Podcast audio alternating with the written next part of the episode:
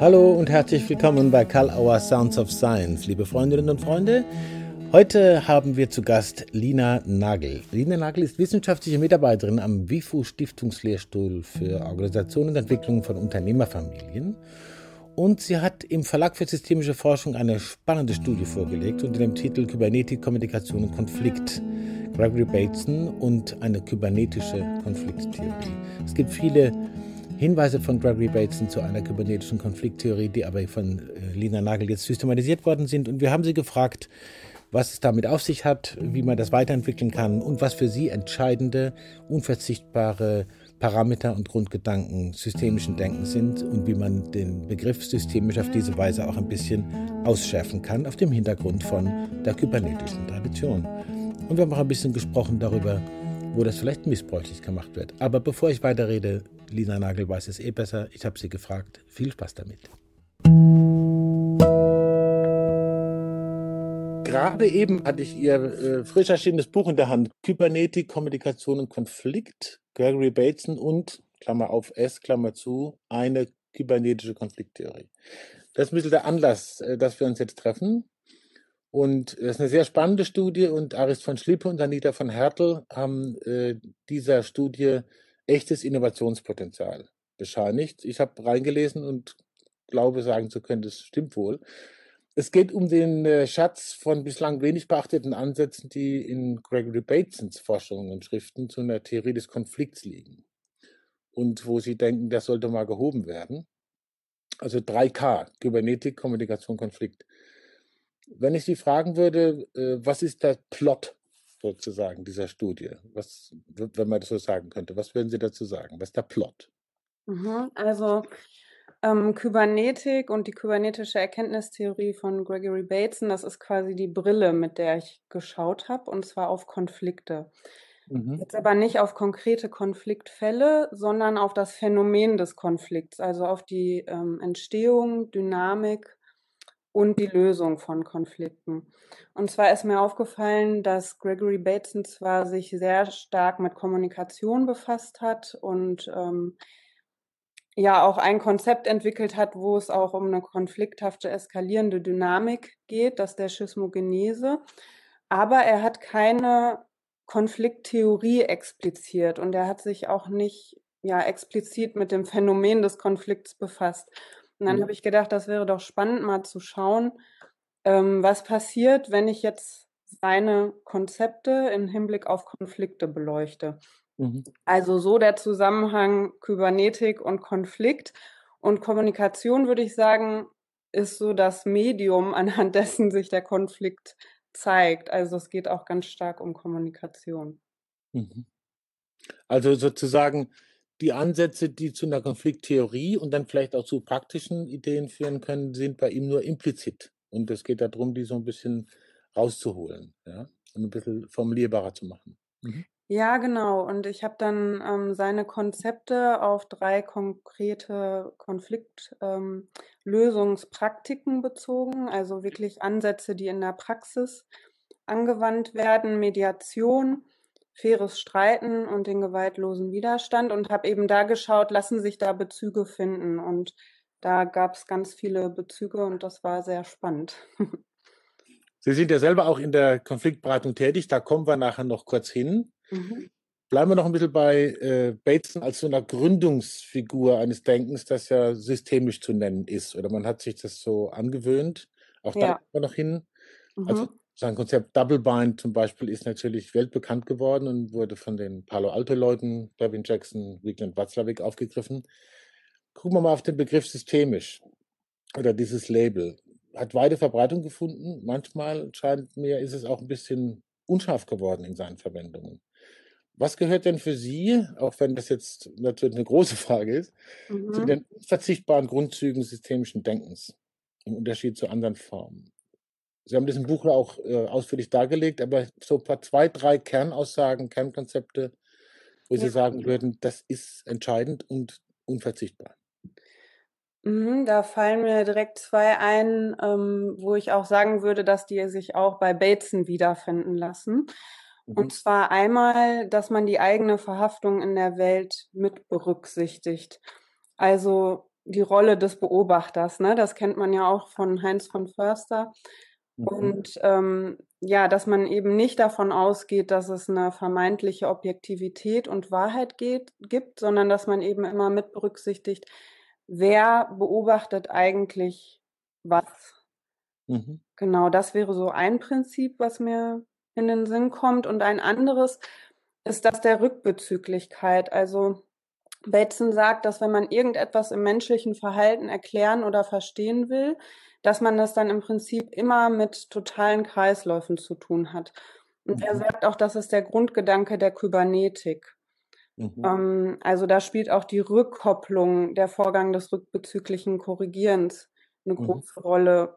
Rückkopplung bedeutet Feedback. Heutzutage versteht man unter Feedback ja eher Rückmeldung, aber mhm. ursprünglich war damit die Rückkopplung gemeint.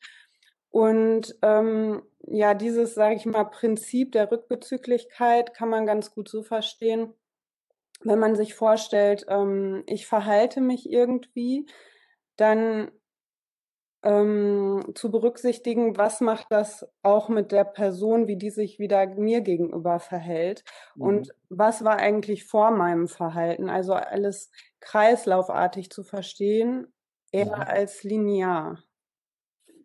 Ist, auch, ist da auch der Begriff Wechselwirkungen anwendbar, wo man sagen könnte, es gibt ein Geschehen in Wechselwirkungen? Kreisläufe äh, ist, hatten vielleicht eine andere Nuance ne, als Wechselwirkungen. Ja. ja. Ja. ja, ist eine gute Frage, habe ich mir so noch nicht gestellt. Mhm. Um, ja, aber natürlich spielen da Wechselwirkungen eine Rolle. Also der Be den Begriff finde ich auch hilfreich. Mhm. Eben in Abgrenzung dazu zu denken, dass es einseitig ist, also dass die Wirkung ne, und wie sich Verhalten bedingt, dass da eine Einseitigkeit mhm. vorliegt, dass mhm. man eher berücksichtigt, ähm, dass vorher auch schon etwas passiert ist. Also Okay. Ne, die Handlung wird zu einer Ursache für eine weitere Handlung Mhm. und unterliegt als Ursache einer vorherigen Handlung, könnte mhm. man sagen. Mhm. Ja. Das heißt, man kann das nicht einfach nicht irgendwie sequenzieren und sagen, da ist es, sondern man muss es in diesen Zusammenhängen oder wie Sie sagen, Kreisläufen und Feedbackschleifen sehen. Genau. Genau. Und ähm, gerade bei Konflikten ähm, in Konflikten denkt man ja oft, ja, ich kann mich ja nur so verhalten, weil die andere Person hat sich ja so und so verhalten. Ich mhm. muss das ja tun, weil mhm. ich habe ja gar keine andere Wahl. Und man sieht aber nicht, dass eigentlich das eigene Verhalten in vielen Fällen das Verhalten der anderen Partei noch mehr bedingt, also mhm. das noch mehr stärkt. Und das ist wieder spannend und ne, da gibt es ja auch den Begriff der selbsterfüllenden Prophezeiung. Man versucht eigentlich etwas, ein Verhalten zu unterbinden oder zu verändern, aber eigentlich bestärkt man genau das unerwünschte Verhalten mit dem eigenen Verhalten. Mhm. Sie haben von verschiedenen äh, Mustern gesprochen.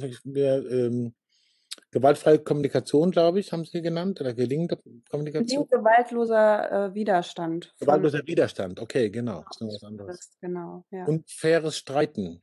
Mhm. Sie sind ja selber in, äh, in der Konfliktberatung auch tätig und unterwegs, forschend, aber auch aktiv. Mhm. Äh, was ist Ihr so bevorzugtes Modell, wenn, wenn das überhaupt so ist? Ich nehme an, Sie integrieren viel, aber wo, wo fühlen Sie sich zu Hause und dann auch am meisten verknüpft mit einem systemischen Verständnis von Konfliktdynamiken? Ähm, also ich finde das ganz spannend, zum Beispiel beim fairen Streiten. Das ist eine Methode, die hat sich in der Praxis entwickelt. Äh, mehrere Psychologen haben das über Jahre hinweg entwickelt, auch schon vor über 30 Jahren. Und ähm, wurde seitdem in äh, Schulen und in der Erwachsenenbildung ja fortlaufend äh, unterrichtet und vermittelt. Mhm. Und ich finde es ganz spannend, weil im Laufe der Zeit ist mir bewusst geworden, und das war ja auch was, was sich in der Arbeit dann so rausgestellt hat. Also das habe ich jetzt nicht explizit als These formuliert, aber es war doch spannend zu sehen, dass diese drei Ansätze, eben auch die Mediation, ich bin ja auch Mediatorin, dass sich da mhm. Elemente ähm, wiederfinden lassen, die Batesons Konzepten entsprechen. Mhm. Und ich würde auch sagen, dass das beides systemische Ansätze sind. Mhm. Wobei, ähm, da kommen wir vielleicht auch gleich noch drauf zu sprechen, ich glaube, mhm. die Haltung ist das Wesentliche. Ähm, gar nicht, also die Methode ist natürlich auch wichtig, aber ich würde sagen, dass die Haltung auch eine große Rolle spielt. Genau, genau. Mhm. Aber eine bestimmte Haltung kann natürlich auch, ich sag mal, durch bestimmte Vorgehensweisen in einer Methode ähm, begünstigt werden. Ne? Ah, okay. Ja. Also ist auch eine Wechselwirkung zwischen Haltung und Methodik? Kann man das so sagen, ein bisschen? Ja, würde schon meiner Erfahrung entsprechen. Ja, mhm. Mhm. auf jeden Fall. Ähm. Da müssen wir mal ein bisschen hinschauen. Da würde ich gerne ein bisschen mhm. nachfragen. Äh, dieser Haltungsbegriff ist ja auch wesentlich äh, diskutiert, aber es kommt auch immer wieder. Ähm, und was denken Sie denn, wo, wohin wird sich systemisches Denken und systemische Praxis zum Beispiel in Bezug auf Konfliktdynamiken, aber vielleicht auch nicht nur da, entwickeln? Oder noch schärfer gefragt auf Ihre äh, Prioritäten, wohin sollte sich es denn entwickeln mhm. und wo lieber nicht? Ja. also was ich sagen würde, wohin es sich entwickeln sollte, oder sagen wir, vielleicht fangen wir an mit dem, wohin es sich nicht entwickeln sollte. Gerne. Ähm, ich würde sagen, in Richtung konkreter Handlungsvorgaben.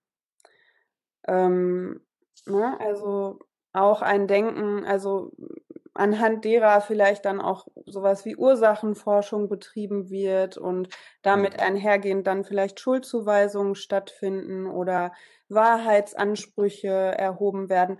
Weil dann würde ich wieder nicht berücksichtigen, dass es jemanden gibt, der das beschreibt. Also es bleibt ja immer noch die Frage, wer, wer macht diese Zuschreibung, wer beobachtet das eigentlich gerade. Mhm. Genau, und ähm, was ich sagen würde, wohin es sich entwickeln sollte oder was es, also das macht das systemische Denken ja schon aus, ist, dass man sich danach fragt, was ist funktional? Also mhm. im Sinne von, was ist nützlich? Ähm, da gibt es ja auch im Konstruktivismus den Begriff der Viabilität, also was ist gangbar, passend, brauchbar. Genau, das würde ich sagen, das ist schon das, was das Systemische ausmacht. Mhm. Natürlich ist wünschenswert, wenn es eine Entwicklung gibt, wo diese Denkweise, sage ich mal, immer alltäglicher wird. Mhm. Ne? Ja. Mhm. Genau. Also, wenn man so will, systemisch ist nicht die Ausnahme, systemisch ist die Regel und darauf können wir das verlassen. Ich hake da noch mal ein bisschen nach. Nicht, mhm. nicht konkrete Handlungsangebote. Ja? Das, bei, bei, mir klingelt da sofort dieser äh, gern verwendeter Begriff der Tools und Werkzeugkästen und so. Mhm. Ne? Mhm. Ich habe da irgendwann mal von Tooligans gesprochen. Also die Tooligans sind sozusagen die, das, was die Hooligans im Fußball sind. Ja. Am meisten Ahnung machen am meisten Lärm. Also ähm, trotzdem wird ja immer wieder auch im positiven Sinn von Werkzeugen gesprochen oder von irgendwie einer Art von Handwerklichkeit. Wie kriegt man oder wie kriegt man das auseinander, dass man sagt, wir wollen nicht konkrete Handlungsvorgaben im Sinne von Manualisierung, mhm. aber wir wollen trotzdem eine Idee haben von, von Handwerklichkeit. Hängt da der Begriff der Haltung drin? Kann man das sagen? Das ja, auf jeden Fall. Ja, also wir waren ja gerade auch schon in dem äh, interessanten Punkt zu sagen, also die These aufzustellen, dass sich eben Haltung und Methode gegenseitig bedingen.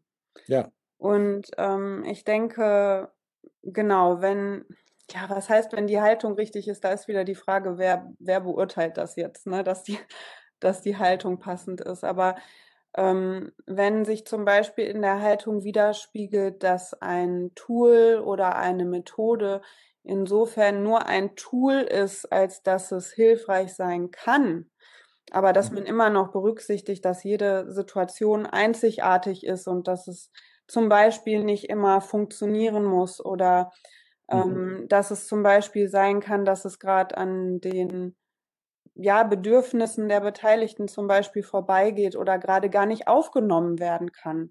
Ne? Mhm. Also vielleicht einfach auf, weil gerade noch was anderes relevant ist. Mhm. Ähm, genau, ich glaube, dann spricht nichts äh, grundlegend dagegen auch ähm, ja, Tools abzuleiten oder äh, methodisch äh, Vorgehensweisen, äh, die hilfreich sein können, auch auszuformulieren. Mhm. Genau, nur vielleicht, also was vielleicht auch noch ähm, so ein Aspekt wäre, auch immer wieder in die Reflexion zu gehen, ne? Also in Bezug auf die spezifische Situation. Also nicht Mhm. anzufangen, in eine Denkweise zu verfallen, ähm, bei der ein, sage ich mal, Allwissens- oder Allkönnenheitsanspruch auf Grundlage bestimmter Methoden oder Tools entwickelt wird. Mhm. Ja. Ich switch mal gerade zum anderen Thema. Ich würde da gerne nochmal dran äh, anschließen nachher, aber bevor ich vergesse, was Ja. ich so spannend fand, war bei Ihrer Studie auch, sind so ein paar by the way Erkenntnisse und. Informationen, die manchmal auch so in Anmerkungen sind oder in kleinen Zwischensequenzen. Und was ich, äh, was mir so aufgefallen ist, mich sehr interessiert hat, Sie haben äh, recherchiert, wie das in, in der Entwicklung war mit dem neurolinguistischen Programmieren. Mhm. Das NLP, also im Ausgang von Richard Bandler und John Grinder. Waren das eigentlich direkte Schüler von Gregory Bateson? Haben die sich gekannt? Ja, die haben sich gekannt und ähm, am Anfang war Bateson auch sehr begeistert von dem, was die entwickelt haben. Und äh, später hat er sich dann davon abgewandt und hat dann sogar gesagt, dass er davor, also hat sogar davor gewarnt, dass sein Denken ähm, auf solche Art und Weise ausgenutzt wird. Mhm. Ähm, weil, also er hat eben diese pragmatischen Strategien kritisiert, die da entwickelt worden sind. Also sind wir da genau bei dem Thema, wo wir gerade waren und bei dieser Ja. Frage, wo ist eigentlich der Punkt, wo wieder etwas verloren geht ähm, oder es sogar, ja, was, ähm, ja, vielleicht auch was damit angestellt werden kann, was zum Beispiel in Richtung Manipulation geht. Mhm. Ne? Also Das gibt auch, ja, Entschuldigung, Peter. Also ich, ich glaube, was vielleicht so ein guter Merksatz wäre, dass es äh, funktional, also dass man sich die Frage der Funktionalität stellt, aber nicht der Funktionalisierung. So, ne? Also immer wieder in jeder Situation zu fragen, was ist funktional im Sinne von hilfreich und Mhm. nicht, wie kann man das funktionalisieren, also wie kann man das jetzt auf jede einzelne verschiedene Situation in jedem Kontext anwenden. Weil da Mhm. geht wieder so viel Berücksichtigung von Komplexität verloren, die Mhm. ja sowieso schon schwer zu berücksichtigen ist. Das ist ja Mhm. schon die Herausforderung. Ja. Also ohne dem zu nahe treten zu wollen, so äh, Gunter Schmidt jetzt im Nachfolger zum Beispiel von Milton Erickson, die sprechen auch immer wieder davon, das Maß aller Dinge oder das Maß des Erfolgs von therapeutischer oder beratender Begleitung ist immer das Klientensystem respektive der individuelle Klient, die individuelle Klientin. Mhm. Das, da klingelt bei mir was von Unterschied von Funktionalität und Funktionalisierung von Mhm. Menschen oder Klienten. Würden Sie da zustimmen? Oder ich will Ihnen nichts abverlangen, aber ist, ist, hat das was damit zu tun? Wer ist das Maß des, äh, des erfolgreichen Beratungs- oder Konfliktbegleitungsprozesses? Hm, sagen Sie noch mal, ähm Also der Erfolg von einer, von einer Beratungsbegleitung, sei es bei, bei äh, Konfliktprozessen oder sei es bei Therapie, Beratung äh, in anderen Zusammenhängen, äh, hängt davon ab, beziehungsweise der, äh, das Maß dafür zu entscheiden, ob das erfolgreich war, hat immer der Klient oder die Klientin oder das Ach so. So. Ja, also der Klient oder die Klientin entscheidet, ob es quasi erfolgreich ist oder nicht. Mhm. Mhm. Ja, Mhm. würde ich das dem würde ich definitiv zustimmen, weil, äh, also hier ist ja auch wieder die Frage, wer beschreibt was und um wen geht es eigentlich? Mhm. Und im Falle einer Therapie geht es ja um die Beschreibungsweise des Klienten oder der Klientin. Also Mhm. ist das die entscheidende äh, Beschreibungsweise in dem Zusammenhang. Also Mhm. wenn, sage ich mal, alle im Umfeld sagen, das war gut, das hat funktioniert oder was, was weiß ich für eine positive Zuschreibung treffen. Im Endeffekt geht es ja um die Person, die das Anliegen hatte. Mhm. Ja, Mhm. also da wäre ich definitiv dabei. Ähm, was sind denn Ihre kommenden Forschungsinteressen, ausgehend von dem, was Sie jetzt beforscht haben und wo wir uns sehr freuen, dass es übrigens kleiner Blog dazu, dass es im Verlag für systemische Forschung bei Karl Auer ist. Das Mhm. freut uns, das passt da wirklich gut rein, finden wir ganz toll. Was sind denn äh, die Forschungsprojekte oder Ideen, die Sie im Moment so umtreiben? Ich gehe davon aus, Sie sind ja auch im Kontext äh, von äh, der Uni Wittenherdecke am genau. Institut für Familienunternehmen. Ähm, was treibt Sie um? Was werden Sie beforschen? Wen werden Sie als nächstes angehen und was? Ja, also ähm, diese, das Buch, das war ja ursprünglich meine Masterarbeit und jetzt mhm. habe ich eben eine Stelle als wissenschaftliche Mitarbeiterin und promoviere. Mhm. Und mein Vorhaben in der Promotion ist, dass ich ähm, weiterhin mit einer kybernetischen systemischen Brille auf Unternehmerfamilien schaue.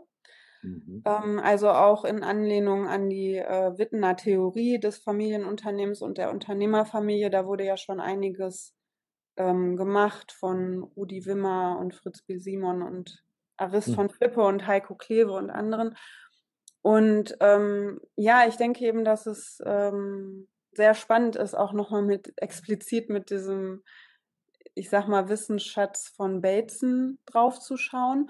Und Unternehmerfamilien sind da eben besonders spannend, weil da zwei Bereiche zusammenkommen. Also Unternehmen und Familie. Schon zwei spannende Bereiche an sich, aber eben besonders interessant in der Kombination, weil dadurch viele Paradoxien und Kontextvermischungen entstehen können und das eben alles nochmal das Potenzial für Konflikte erhöht. Mhm. Ne? Also schon in ähm, anderen Organisationen spielt ja sowas wie die, ähm, da hatten wir gestern in einem Seminar noch Herrn Michael Rautenberg eingeladen, der hat aus seiner ah, mhm. Praxis ja als Berater berichtet und das war ganz spannend, weil er hat gesagt, dass er total oft erlebt, dass die Vermischung von der beruflichen Rolle und dem Menschsein in der Kommunikation, dass da ganz oft Missverständnisse und Konflikte entstehen. Und da habe ich nochmal gedacht, ja, und Unternehmerfamilien sind ja dafür prädestiniert, weil mhm. eben schon diese zwei Kontexte, äh, also weil die noch viel stärker zusammenkommen im Alltäglichen miteinander. Eben mhm. nicht nur auf der Arbeit, sondern auch im Privatleben. Mhm. Genau. Das ist ja sicher sehr herausfordernd, wenn diese beiden Systeme miteinander irgendwie zurechtkommen müssen und die unterschiedlichen Rollen, die man in denen hat. Es wird aber auch immer wieder gesagt, da drin bestünde auch ein enormes Potenzial, habe ich gehört. Also Familienunternehmen gehören ja zu den erfolgreichsten Unternehmen. Hat das was mit Unternehmenstyp zu tun? Oder wovon die gesteuert sind? Großes Thema, aber vielleicht dazu zwei, drei Ideen. Ja, ein Gedanke, den ich direkt habe, ähm, ich würde sagen, das ist ähnlich wie bei einem Konfliktpotenzial grundsätzlich. Also ich würde sagen, jeder Konflikt hat ein Potenzial weil in der konstruktiven Auseinandersetzung damit kann man sehr viel lernen. Da können eben ähm, ganz wichtige Aspekte mit einfließen, wichtige Potenziale der einzelnen Beteiligten, also in der konstruktiven Auseinandersetzung, wenn die gelingt. Und genau, ich würde sagen, das ist was, was das Potenzial ausmacht. Mhm. Und ähm, um noch ein bisschen mehr darauf einzugehen, was ich vorhabe, jetzt bin ich gerade ein bisschen ja. abgeschweift. Kein Problem. ähm, mhm. Genau, also die Idee, die ich momentan habe, ist, dass ich eben mir ähm, Konflikt, also Beratungs-, Mediationsprozesse anschaue, auf die Konfliktdynamik hin analysiere und dann schaue, wo sind eigentlich die Kipppunkte. Also wo verändert sich jetzt auch in Bezug auf das ähm, Zirkuläre hin und her, ne, das sich gegenseitig Bedingende, an welcher Stelle verändert sich was? Oder an mhm. welchen Stellen. Mhm. Und da genauer zu gucken, was macht diese Kipppunkte, diese Veränderungspunkte aus.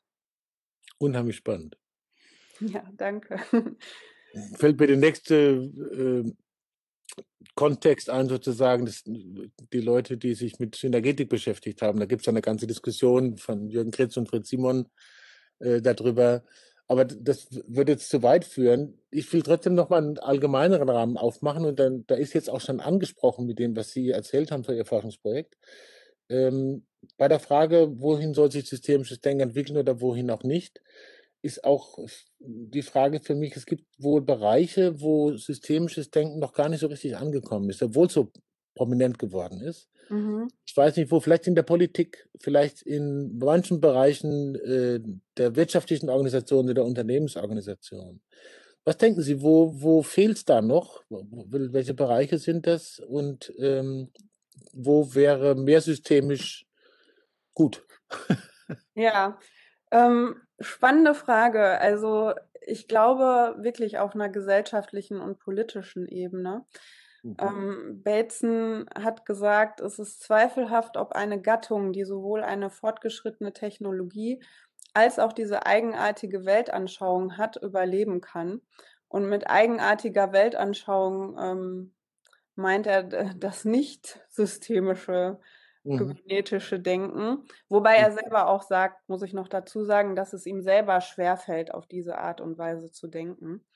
Mhm. Ähm, ja, und ich finde, ein, also das war 1972, hat er mhm. die Ökologie des Geistes veröffentlicht. Und ich finde es total spannend, weil wenn man sich jetzt so was anschaut wie den Klimawandel, es ist mhm. ja offensichtlich, dass wir uns unsere Lebensgrundlage, also dabei sind, uns unsere Lebensgrundlage zu zerstören, wenn wir so weitermachen. Und trotzdem mhm. passiert so wenig.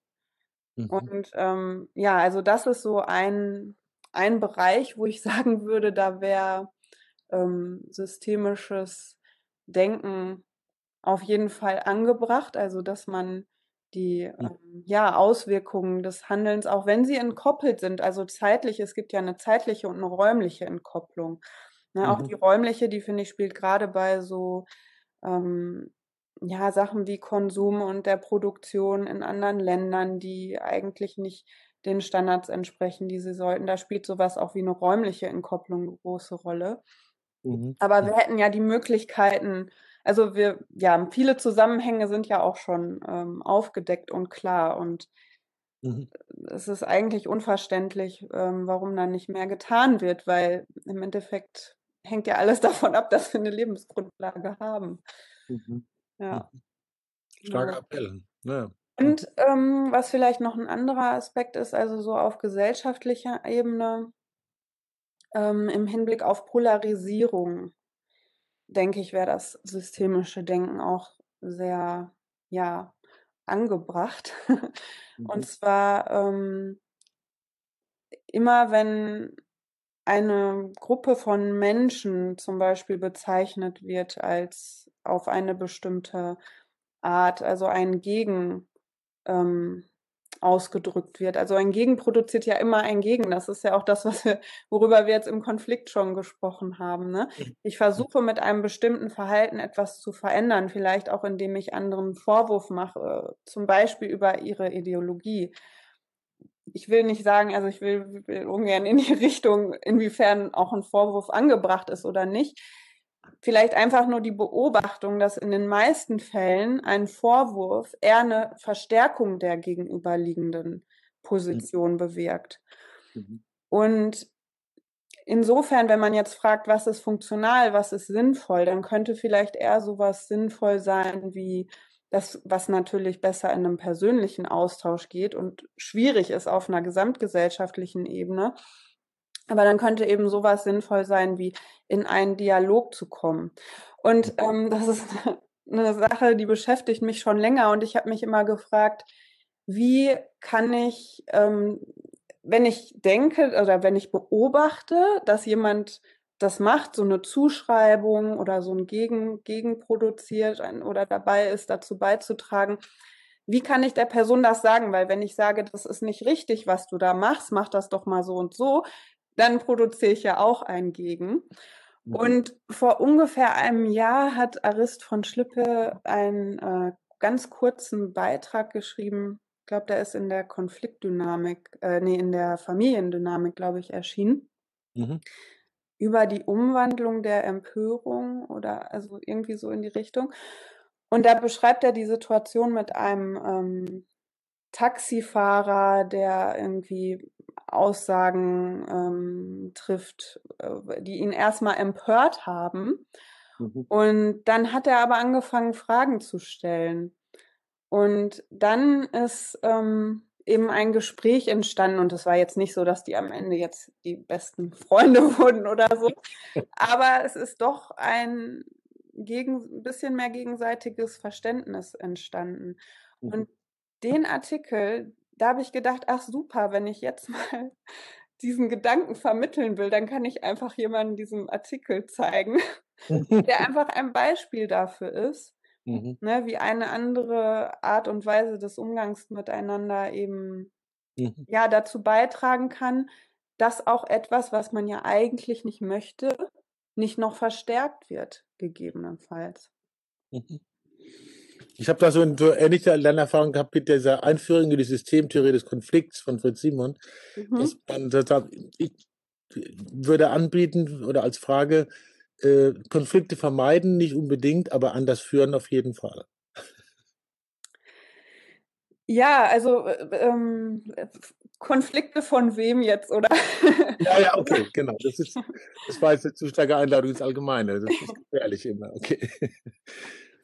Bevor ich es also, vergesse. Ja, es gibt, es ja. gibt bestimmt, ähm, es gibt bestimmt hilfreiche Arten, um mit Konflikten umzugehen.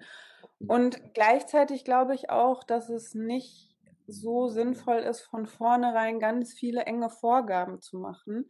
Jetzt mhm kommen wir nochmal zu einem anderen großen Thema, weil sowas wie Gefühle und etwas mhm. zu entlasten und das ne, etwas auch erstmal Raum finden kann, sowas spielt ja auch eine große Rolle. Mhm. Also ich bin jetzt auch kein Fan davon, jetzt so ein ganz enges Korsett zu schnüren. Da würde mhm. auch wieder in so eine Richtung mit sehr konkreten Vorgaben gehen. Ne? Mhm. Ja. Ich erlaube mir im Blick auf die Zeit, das ist wieder ganz furchtbar, diese Rolle, dass ja. ich das ein schönes Abschlussstatement bringe, als Bild auch mit dem Korsett. Mhm. Ähm, aber ich möchte meine Abschlussfrage auch noch loswerden. Ja. Äh, Gibt es irgendwas, wo Sie gedacht haben im Vorfeld des Gesprächs, oh, das wird wahrscheinlich Thema? Oder jetzt im Laufe des Gesprächs, da taucht so eine Frage auf und schiebt sich wieder einen blinden Fleck. Was würden Sie sagen, jetzt zum Abschluss, die Frage stelle ich mir selber noch. Oder das Thema triggere mhm. ich noch. Ähm, ja, ich hatte an mehreren Stellen das Bedürfnis, äh, noch auf die drei Korrektive einzugehen, die Bateson auch Okay. macht. Ähm, Gerne. Und zwar, also ich führe das da mal jetzt nicht so weit aus, aber er macht erkenntnistheoretische Irrtümer aus und ähm, damit meint er eben eine, diese Art und Weise des Denkens, die zum Beispiel dazu führen kann, mit einer fortschreitenden Technologie, dass wir uns die eigene Lebensgrundlage zerstören. Und er macht eben auch drei Korrektive für diese erkenntnistheoretischen Irrtümer aus. Mhm. Und ähm, diese sind einmal systemische Weisheit. Und da denke ich, ist, also er, er führt das nicht aus, was, was das genau ist. Ähm, aber da würde ich sagen, ist, denke ich mal, sowas mit auch gemeint, wie eben die eigene Verhaftung in der Welt, die Rolle des Beobachters, der Beobachterin und die Rückbezüglichkeit und Säkularität zu mhm. berücksichtigen. Mhm. Das zweite Korrektiv ist die Demut. Finde ich auch sehr spannend. Also das ist vielleicht auch etwas, ähm, was in Methoden verankert sein kann, in einem mhm. methodischen Vorgehen, dass eher eine Haltung der Demut ähm, angestrebt wird als zum Beispiel der Überheblichkeit. Und das dritte Korrektiv ist die Liebe.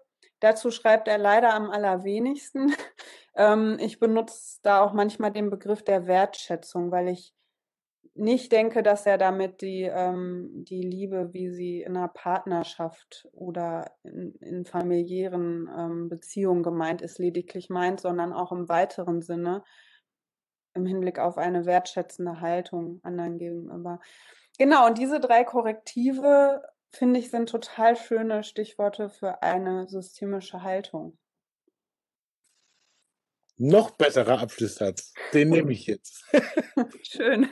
Ganz vielen Dank für die Zeit. Es war sehr, sehr spannend und äh, spannungerregend für Fragen der Zukunft. Ich freue mich, wenn wir uns wieder begegnen und Sie äh, uns teilhaben lassen an Ihren Forschungen, Entwicklungen, Ideen. Finde ich ganz toll. Ja. Das würde mich auch freuen. Es hat mir sehr viel Spaß gemacht. Danke, Herr Ola. Vielen Dank Ihnen. Ja, ich bin überzeugt, man wird noch viel hören von Lina Nagel als Forscherin und als Praktikerin. Wie gesagt, derzeit am WIFU Stiftungslehrstuhl in Witten, Organisation und Entwicklung von Unternehmerfamilien. Danke nochmal von dieser Stelle für das Gespräch an Lina Nagel und danke fürs Zuhören an alle, die jetzt hier dabei waren. Ihr könnt natürlich auch weiterstöbern in den Gesprächen bei Karl Auer Sounds of Science und überhaupt im Karl Auer Webmagazin. Äh, das gibt ganz fantastische Blogs und alle möglichen Aufnahmen von der Autobahn-Universität und natürlich unsere Gespräche bei Sounds of Science. Nächste Woche ein neues Gespräch und jetzt am kommenden Wochenende die Autobahn-Universität mit einem neuen Beitrag. Denkt daran, jeder Stau bringt sie weiter.